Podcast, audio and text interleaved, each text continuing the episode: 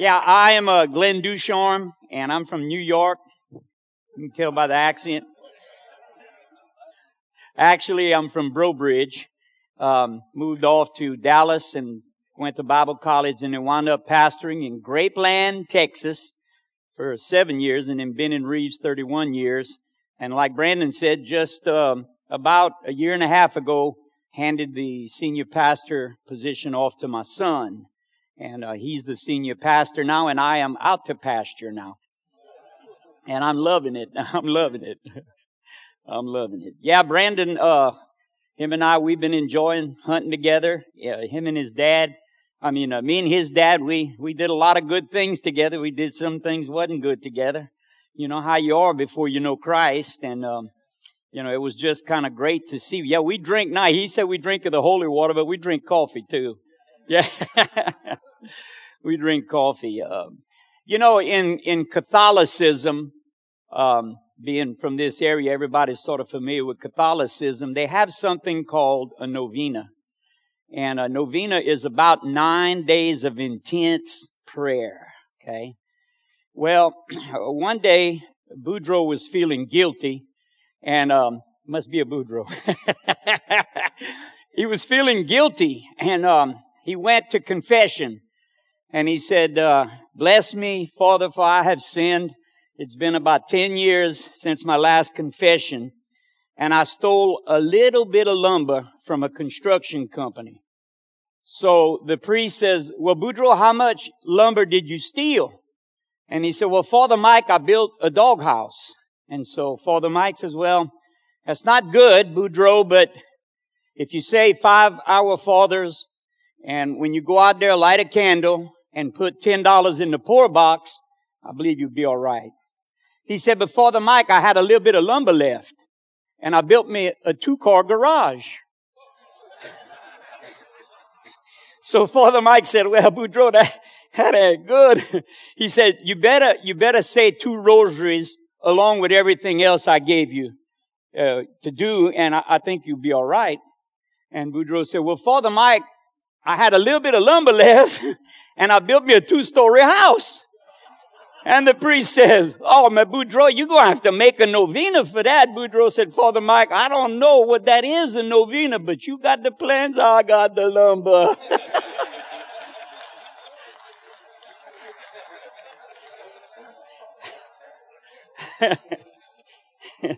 I stole a little bit of lumber. Ooh.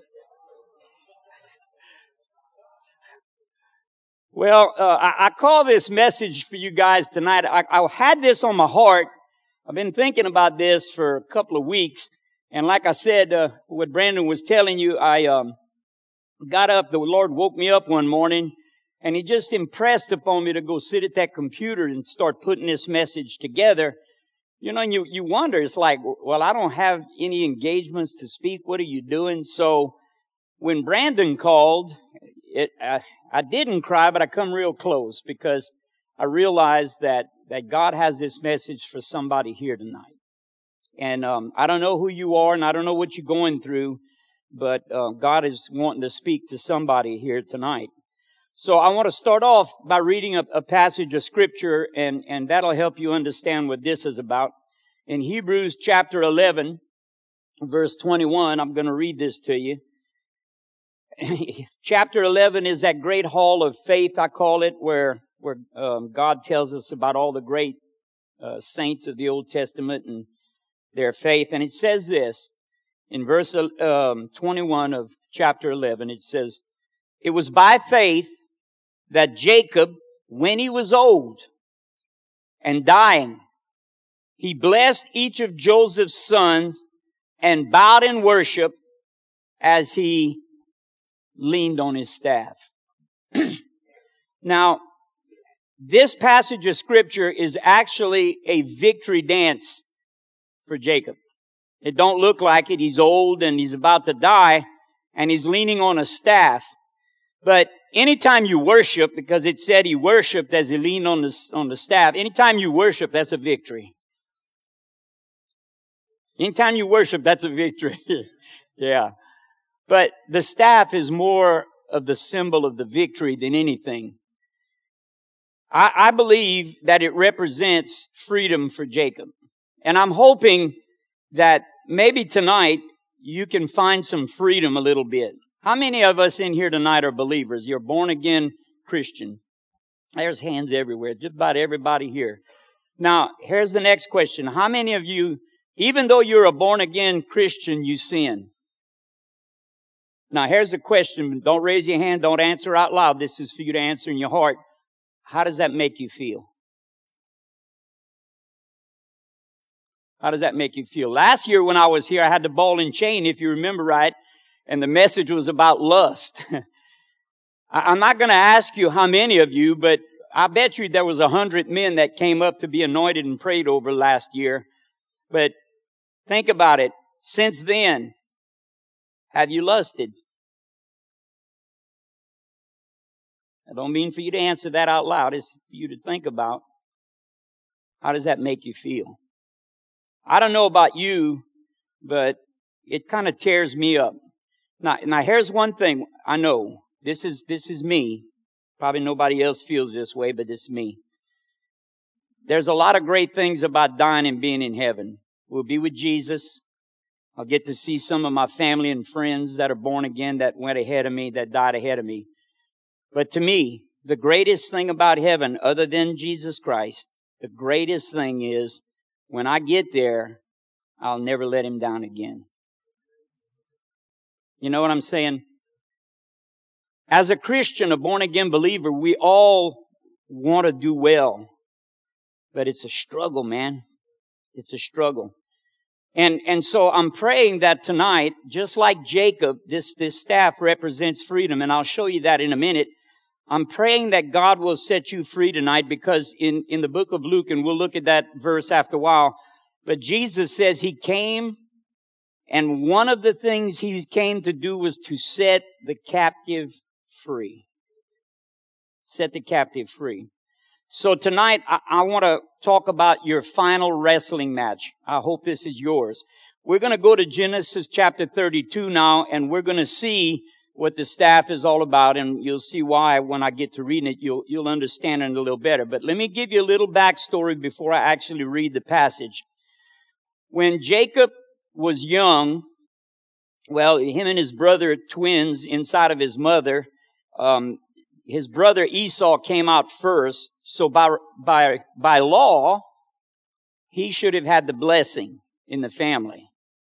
But when Jacob was young, him and his mother, they, they deceived his father. They tricked his dad. They lied to his dad. They, they, they dressed Jacob up to smell like Esau. Esau had a lot of hair. They put lamb skin on him so that when his daddy, who couldn't see very well anymore, would touch him, he would think it was his son Esau. And they lied and they deceived his dad into giving the blessing to Jacob. They took something that didn't belong to them and they lied to get it. Now, this story that we're going to read is about 15 or 16 or 17 years later. So let me read the story to you. And then I, have got a couple of points I'd like to share with you tonight, and hopefully God will use this to touch somebody here tonight. I'm going to begin reading in Genesis chapter 32, and I'm going to start in verse 19. now, Jacob is, is, um, his brother heard that he's coming back. He had gone off into a foreign land. He had wound up working 14 years for two wives because his father-in-law tricked him too and and gave him the wrong wife the first time. He had to work another seven years, but God bless and prosper Jacob and his, his in-laws got, got upset over it and, and it caused a big mess. How many of you have a mess with in-laws? Don't raise your hand. But his in-laws were giving him a hard time because God was blessing everything he did. So he had to leave and he was going to go back to his home country.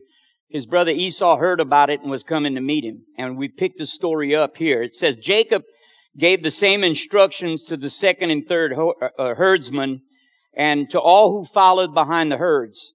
He says, you must say the same thing to Esau, his brother, when you meet him, and be sure to say, look, your servant Jacob is right behind us. Jacob thought, I will try to appease him by sending gifts ahead of me. And when I see him in person, perhaps he will be friendly to me. You got to understand that Esau had pledged to kill Jacob for what he did. So the gifts were sent on ahead while Jacob himself spent the night in the camp. During the night, Jacob got up and he took two of his wives, his two servants, uh, wives, and 11 sons, and he crossed the Jabbok River with them. After taking them to the other side, he sent over all his possessions. This left Jacob all alone in the camp, and a man came and wrestled with him until dawn began to break. When the man saw that he would not win the match, he touched Jacob's hip and it wrenched it out of its socket. And the man said, let go of me for dawn is breaking. But Jacob said, I will not let go of you unless you bless me. What is your name? The man asked. He replied, Jacob. Your name will no longer be Jacob, the man told him. From now on you will be called Israel because you have fought with God and with men and, and have won. Please tell me your name, Jacob said. Why do you want to know my name? The man replied. Then he blessed Jacob there. And Jacob named the place Peniel, which means face of God. For he said, I have seen God face to face, yet my life has been spared. The sun was rising as Jacob left this place. So the Bible tells us that Jacob worshiped as an old man leaning on a staff, and it was a product of the fact that back here in the wrestling match, this man touched his hip and took it out of socket, and he never really healed up from that. So the rest of his life, he limped and had, had this staff that he had to hold on to, that he had to lean against. And that's why I say the staff, is a symbol of victory, because it reminds us of what is taking place in this story. This big wrestling match. But I want to tell you something. It seems like it's a bad thing for the man to be wrestling with Jacob, but actually this is a good story. This is a positive take on some things uh, in, Jake, in uh, Jacob's life. And so I want to share those things with you tonight. And I have a few points I'd like to bring out. And my first point is this. Guilt will devour you and rob you of your joy. Listen to what King David said after he had sinned with Bathsheba. He said, my sin is ever before me. And then he tells God this. He says, restore the joy of your salvation in me. See, David was guilty. He, everywhere he went, that sin with Bathsheba followed him. And it robbed him of his joy. That guilt he carried robbed him of his joy. And he pleaded with God to restore that joy. How many of you want the joy of the Lord? How many of you feel like sometimes it's hard to have because you look back on your sin and you know what's, what you've done? And it's like, wow, man. I mean, I, I can just see Jacob and I believe Jacob knew what he'd done wrong. And Harry's about to meet his brother. And, and all of this is flooding back in his mind and he, he remembers that he, he lied and he deceived his dad and it was a horrible sin he committed because he wanted that blessing and it was really supposed to be for his brother. And all this is flooding his mind. I believe that at this point of life, Jacob was a miserable man just like many of us. We know Jesus and we're born again believers, but we're miserable because we know what we've done. How many of you would like to get up here and share a little bit of what you've done? None of you will. I, I get that. You know, I mean, we're not, we're not proud of that. You know, some of us have lied. Some of us, lust is an issue. Some of us have committed adultery in our hearts. Some of us have hit our wives. Some of us have lost our temper at work and made a mess. I mean, we can go on and on and on and talk about all the things we did. But let me tell you, that guilt will make us miserable. I don't know about you, but I, don't want to go through life like that. Now listen, I understand that God is not pleased with our sin. I, I get that. But God gave us a whole lot of room there. You know, He says, look, if you sin, confess it. And the word confess simply means to agree with me that you've sinned. And he says, if you confess that, I'm faithful and just to forgive you of that sin. There's ways that God has, has provided, but, but let me tell you, years later, 17 years, about 15 to 17 years, and this guy is still remembering all what he did to his brother. But, but here's, here's something that the Lord just stuck out there for me when I was putting this together. He wanted that relationship with his brother so bad. You get that in the story. He's going to send gifts ahead. You know, he wants the relationship with his brother so bad, but he knew that that sin stood between him and his brother. Just like us, we want this relationship with God so bad. But we realize that our sin stands between us and God. I'm going to tell you how bad he wanted this, this relationship. In, in verse 20, it, it tells us this.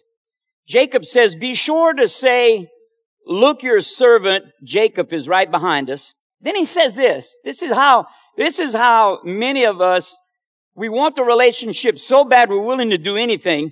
Look what he says. I will try to appease him by sending gifts ahead of me. Boy, as human beings, we sure come up with some dumb ideas. Yeah? look, look, I brought, I brought a couple of little, little props here.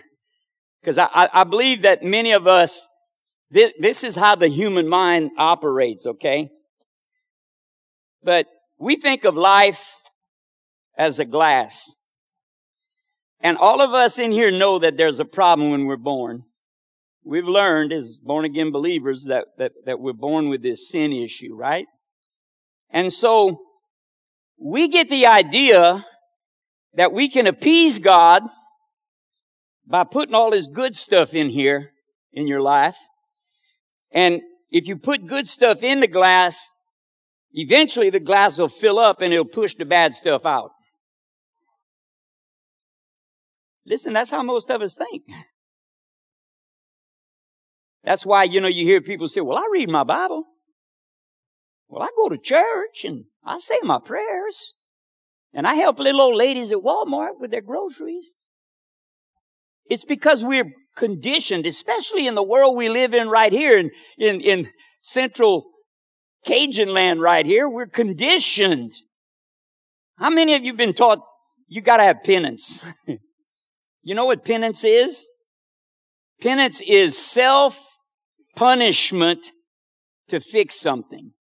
I grew up with the mindset that I had to do something to punish myself so that I would appease God and, and, and I would do all this good stuff and try to get all that in there. And this is what I was actually hoping for in the long run, I was hoping that, that all the good, when I stood before God, all the good would be more than the bad, and God would say, well done, my faithful servant, come on in. like Jacob, we try to appease God with all these funny ideas. How many of you realize that you can do all the good in the world and that won't get you one step into heaven? Now it's good to do good. Don't get me wrong. I'd rather do good than bad. But even Jesus says no one is good. You know what he really was saying? Ain't nobody can do good enough to get there. This is what the Bible says. For by grace, you know what grace is? It means it's undeserved favor. You don't deserve that. But God says, I'm going to give it to you anyway. So it says, by grace you have been saved through faith. Through faith. And that is not of yourself. It is a gift of God, a free gift of God, not of works, least any man should boast. All the good stuff you think you can do to appease God and fix that relationship between you and God. Let me tell you what God says about that. He says it's like filthy rags. Now let me tell you something. If you study the Hebrew, I hope we don't have any women in here, but it's talking about menstrual rags. You understand? That's what, that's what all the good you think you can do is like to God. And here, here's Jacob. He's got all this guilt And he wants this relationship so bad that he's willing to do whatever and he winds up doing the wrong thing. Here's the question. How many of us here tonight are maybe doing the wrong thing? And God is like, no, no, no, no. That's, that's not how you do this. It was, it was years later and, and he really wanted to fix it. And he tried to appease God, uh, his brother. The second point I'm going to bring out is, is this. I, I believe that God is willing to wrestle with you if he needs to, to set you free. You know what I'm talking about. Some of you wrestling with God now. and God is just saying, look, I'm not here to hurt you, but I'm here to help you. And God is willing to wrestle. You know, the man in the story just calls him a man. But, but later on at the end of the story, he names the place Peniel. And Jacob himself says, I have seen God face to face. Jacob understood that this was no ordinary man that this was none other than Jesus Christ himself. We believe this is what we call a theophany in scripture, where it was an appearance of Christ before he became that baby that, uh, that Mary gave birth to. And I believe it was Jesus Christ himself that, that appeared to him and, and, and, there was a reason, and I believe that, that the battle was intense. See, I, I believe that the man saw the grip that guilt had on Jacob. I believe he saw that. I believe he could see how miserable Jacob was and he knew that Jacob really wanted to fix that relationship with his brother, but he saw the grip that, that that guilt had on him. Not only that, but he saw how much Jacob really wanted God. As a matter of fact, in the wrestling match, the man, Jesus, he, he tells Jacob, let me go. And Jacob says, I will never let you go. Let me ask you this. This, this is, this is what I saw in this. We, we all said we're born again believers, right? And, and we all admit that we're sinners, right? We've all done some stupid things in life that we, if we could go back and change it, we would. But how many of you, in spite of all the stupid things you did, you still don't want to let go of God? You want Him more than ever. You want Him more than ever. And, and Jacob was unwilling to, to turn him loose and, and, and to let him go, you know? And, I believe God gave Jacob a great gift that night. And I'd like to share that gift with you in the third point because I've just asked the question, how did God set Jacob free? The first thing that God does, Jesus does in this, he says, what is your name? And Jacob says, Jacob. What is your name? So I'm going to ask you the question tonight. What is your name? See, Jacob knew he could have answered it this way instead of saying, my name is Jacob. He could have answered when, when Christ said, what is your name? He could have said, my name is deceiver. My name is liar. My name is adulterer. My name is guy with a bad temper. My name is wife beater. My name is kid beater. You know, God asked him, What is your name? And Jacob had to come clean. He had to say, I'm no good. That's my name. I'm just no good. Seems kind of sad, don't it? But let me tell you how good it really was. Because even though it kind of looks bad and leaves a little bad taste in your mouth, there was a reason why God did that. When Jesus said, what is your name? And Jacob replied, my name is Jacob. I think what God wanted Jacob to know more than anything, it's not so much that you were a liar and a deceiver. That's not really what I want you to know. What I want you to know is I already knew that about you. Before you ever hit your wife the first time, God already knew it. He knew you were going to do that. Before you went to the pornography site, God already knew that. Before you lied to a man, uh, God already knew you were going to do that. Before you lusted after the woman, God already knew you were going to do that. And He called you anyway. He called you anyway. Woo! He called you anyway. He called Jacob. Anyhow, Jacob was a deceiver and a liar. He, he called him anyway. And I think that's why he asked him his name. I want to read Psalm 103 for you and, and listen to what God says in his psalm. Man, this is, this is good stuff here, man. Somebody ought to write a book about this or something. listen to what it says. It, and I'm going to start in verse 8. I could have started in verse 1, but listen. The Lord is compassionate and merciful, slow to get angry, and filled with unfailing love. He will not constantly accuse you, nor remain angry forever. He does not punish us for all our sins. He does not deal harshly with us as we deserve. For his unfailing love towards those who fear him is as great as the height of the heavens above the earth. He has removed our sin as far as the east is from the west. The Lord is like a father to his children, tender and compassionate to those who fear him. For he knows how weak we are. He remembers, and here's the, the catch. We are only dust. There's two verses in the Bible that are my favorite verse. One of them says, thou art mindful that I am only dust. And the other verse is in Romans chapter 8 verse 1. There is therefore now, right now at this moment, no condemnation to those who are in Christ Jesus. If that don't get you up and going, something's wrong. Whew. My goodness, God is basically saying, Jacob, I knew you were going to do that.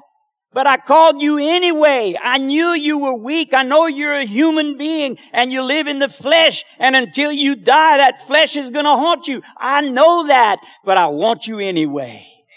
Whoo! Man, what a God. What a God. There ain't nothing anybody did in this room that God didn't know about before you were born. And God said, I want you anyway. Woo! Man. Woo. Man. Then back to our story. Not only does he say, what's your name? And Jacob in his guilt says, I'm that no good guy. And God says this, no, no, en contraire, mon frère. en contraire, mon frère. You will no longer be known as that no good man. You will no longer be known by Jacob. From now on, you got a new name. You got a new name. Ooh. Revelations chapter 2 verse 17. Let me read that to you. I'm going to read a couple of little verses. This ought to, if this don't get your socks going up and down, man, I tell you, whoo, I'm preaching better than y'all listening, I believe. Revelations 2:17. Anyone with ears to hear. Let me check. All of you got your ears, right? I thought that's what I thought. Anyone with ears to hear must listen to the Spirit it's God's Spirit speaking tonight. I know it's my voice, but it, it's God speaking through me to bring you something. He says, ears to hear must listen to the Spirit and understand what He's saying to the churches. To everyone who is victorious. And to be victorious, you simply have to be born again. It's all it takes. I will give some of the manna that has been hidden away in heaven. And I will give each one a, a white stone, and on that stone will be engraved a new name that no one understands except the one who receives it. Let me tell you something. You don't understand what your new name is yet, but when you get to heaven and God hands you that white stone and you see what He's been calling you all these years, you're going to rejoice in victory. You got a new name written down in heaven. What's the song say? There's a new name written down in glory and it's mine. Oh yes, it's mine. Yeah, man, a new name. He gives Jacob a new name. You're no longer called that. Here's my point for this, guys. Stop identifying yourself with your sin. The world out there does that. If you was a drug head when you were a teenager, they still call you a drug head. The world identifies you by your sin, by your past. God does not. He sees a new creation that He put together with a new name written down in glory. And it's your name that's written there. Each one of you, no matter what you did. It's not an excuse to sin. It's not a license to say, well, if God's like that, then, then I'm just going to do what I want to do. No, but it's to know that rather than feeling the guilt and the pressure of it, you got to know that God loves you and He wants you. Look at Colossians chapter 2. Colossians chapter 2, verse 13, 14, and 15. You were dead because of your sin and because of your sinful nature was not yet cut away. Then God made you alive with Christ, for he forgave all your sins. He forgave all your sins. He canceled the record of charges against us. God doesn't hold that account against you. And He took it away by nailing it to the cross and he disarmed the spiritual rulers and authorities. He shamed them publicly. The angelic world don't understand how you and I can be born again, can sin, and still be a child of God. They don't understand it. but I'm going to tell you something. If you can ever grab a hold to it, you're going to have that joy of your salvation. Look at Second Corinthians chapter 5, verse 21. King James says it a little different, but this is what it says in New Living Translation. He says, For God made Christ, who never sinned, to be an offering for our sin, so we might be made right with God through Christ. Be made right with God. King James says, For he who knew no sin became sin on our behalf, that we might become the righteousness of Christ. Listen, don't let anybody fool you we're not, we, we shouldn't sin. And if we do, we can, we can confess it. But when you do, listen to me. When God sees you, He doesn't see your sin. Now He, He sees it because He's God, but He chooses not to. Instead, He sees the righteousness of Christ in you. Whoo! First John, listen to First John. First John chapter 3 verse 1. See now, or see how very much our Father loves us, for he calls us his children. And that is what we are. You are a child of God. We need to see ourselves that way and not define our, ourselves by our sin. Now, I'm not, I'm not giving you license to sin and I'm not saying it's okay to sin. That's not what I mean. But when you do, just know that God is still for you. You are still His child and God sees you that way. He chooses to see you that way.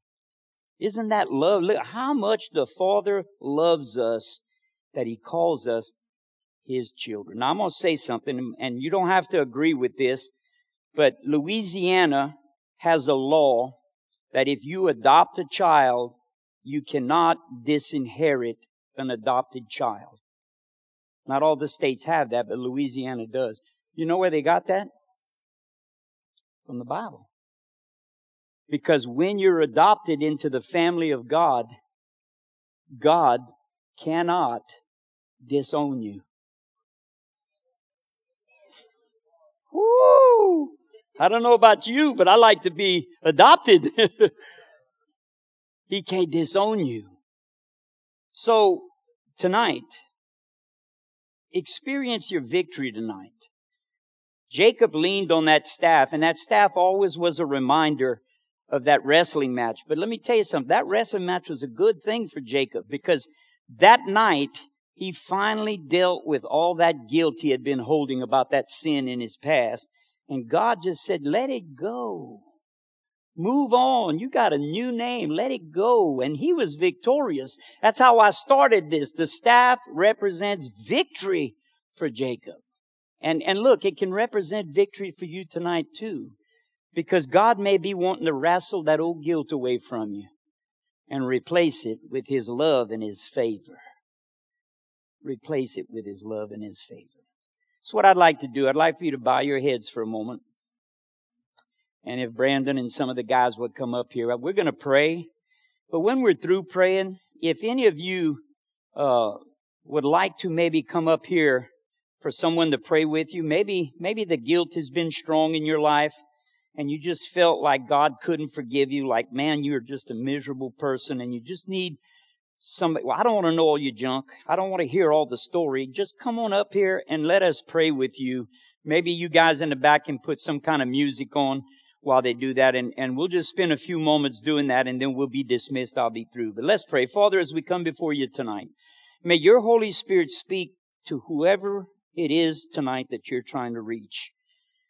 Lord, whoever is carrying this deep guilt inside of them, Lord, they need freedom tonight. And so I'm praying that they will have the courage through the power of the Holy Spirit and the anointing of the Holy Spirit, have the courage to come up here tonight and just let us pray with them and, and help them to get over this hump.